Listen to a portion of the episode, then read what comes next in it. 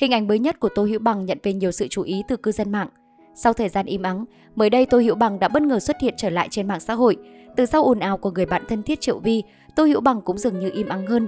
Có vẻ như Tô Hữu Bằng cũng không muốn bất kỳ động thái nào của mình lại gây chú ý giữa ồn ào của bạn thân. Mặc dù Triệu Vy bị nguy hiểm nhưng khác với Huỳnh Hiểu Minh ngay lập tức hủy kết bạn thì Tô Hữu Bằng vẫn kiên định không có bất kỳ động thái nào. Hành động này của Tô Hữu Bằng nhận được nhiều sự quan tâm của mọi người. Nhiều người cho rằng sau vụ việc Triệu Vy sẽ nhận ra rằng lúc khó khăn ai mới là bạn thực sự của mình. Trong bức ảnh mới nhất, nam diễn viên nổi tiếng một thời diện áo vest đơn giản và trẻ trung. Dường như thời gian không làm ảnh hưởng nhiều đến Tô Hữu Bằng khi ở tuổi bốn mươi chín, nam diễn viên đình đám vẫn trẻ hơn so với tuổi của mình. Trước đó không lâu, Tô Hữu Bằng dính tin đồn đã kết hôn bí mật mười năm. Theo đó, vợ anh chính là người đại diện tên Ami. Ngay sau khi tin đồn xuất hiện, Tô Hữu Bằng đã nhanh chóng lên tiếng đính chính và phủ nhận hoàn toàn. Giả mạo, không có cuộc hôn nhân giấu giếm nào cả, ăn bánh ú còn tốt hơn ăn dưa. Tô Hữu Bằng sinh ra tại Đài Bắc và là một cậu con trai hiếu thảo, tài giỏi với thành tích học tập đáng ngưỡng mộ của gia đình. Xong, anh quyết định theo đuổi con đường nghệ thuật ở tuổi hai mươi khi tham gia tuyển chọn chương trình Thanh Xuân Đối Kháng và thành công. Trước khi trở thành diễn viên, Hữu Bằng từng là thành viên của nhóm nhạc nam Little Tiger. Thời điểm đó, khuôn mặt điển trai trẻ trung mang chút ngây thơ của Tô Hữu Bằng đã khiến biết bao cô gái đem lòng si mê.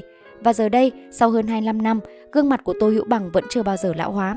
Vai diễn giúp anh nổi tiếng khắp châu Á chính là Ngũ A Ca trong hai phần Hoàn Châu Cách Cách. Từ một ca sĩ, Tô Hữu Bằng chuyển sang làm diễn viên và nhận được sự ủng hộ của người hâm mộ.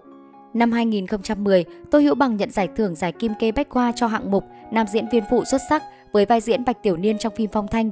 Hai năm sau đó, anh chuyển hướng trở thành một nhà sản xuất truyền hình và ra mắt thành công với bộ phim truyền hình Nếu Không Duyên Thì Thôi, Phi Duyên Vật Nhiễu.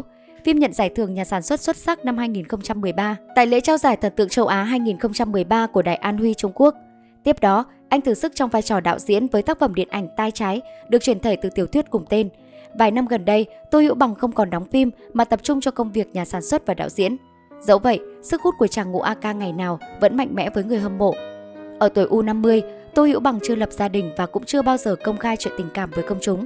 Giới truyền thông Hoa ngữ từng đồn đại về mối tình đơn phương nhưng chân thành của Tô Hữu Bằng dành cho người bạn diễn ăn ý, nữ diễn viên Triệu Vy. Anh phải lòng Triệu Vy khi cộng tác với cô trong Hoàn Châu Cách Cách. Vẻ ngoài lý lắc, sự hoạt bát, thông minh và nhanh nhẹn của Triệu Vy khiến chàng trai Tô Hữu Bằng nhút nhát và kiệm lời khi đó mê mệt. Xong, Tô Hữu Bằng không dám thổ lộ bởi Triệu Vy lúc đó đã có bạn trai. Anh quyết định giữ kín chuyện tình này để bảo vệ mối quan hệ bạn bè thân thiết với én nhỏ. Thời điểm quen nhau, Tô Hữu Bằng đã là ngôi sao trẻ tại Đài Loan, còn Triệu Vy vẫn đang chỉ là cô sinh viên xinh đẹp mới chập chững bước chân vào làng giải trí. Thời gian làm việc chung với Triệu Vy, Tô Hữu Bằng đã thực sự cảm mến, rung động và đến bây giờ, khi Triệu Vy đã lập gia đình có con, Tô Hữu Bằng vẫn độc thân.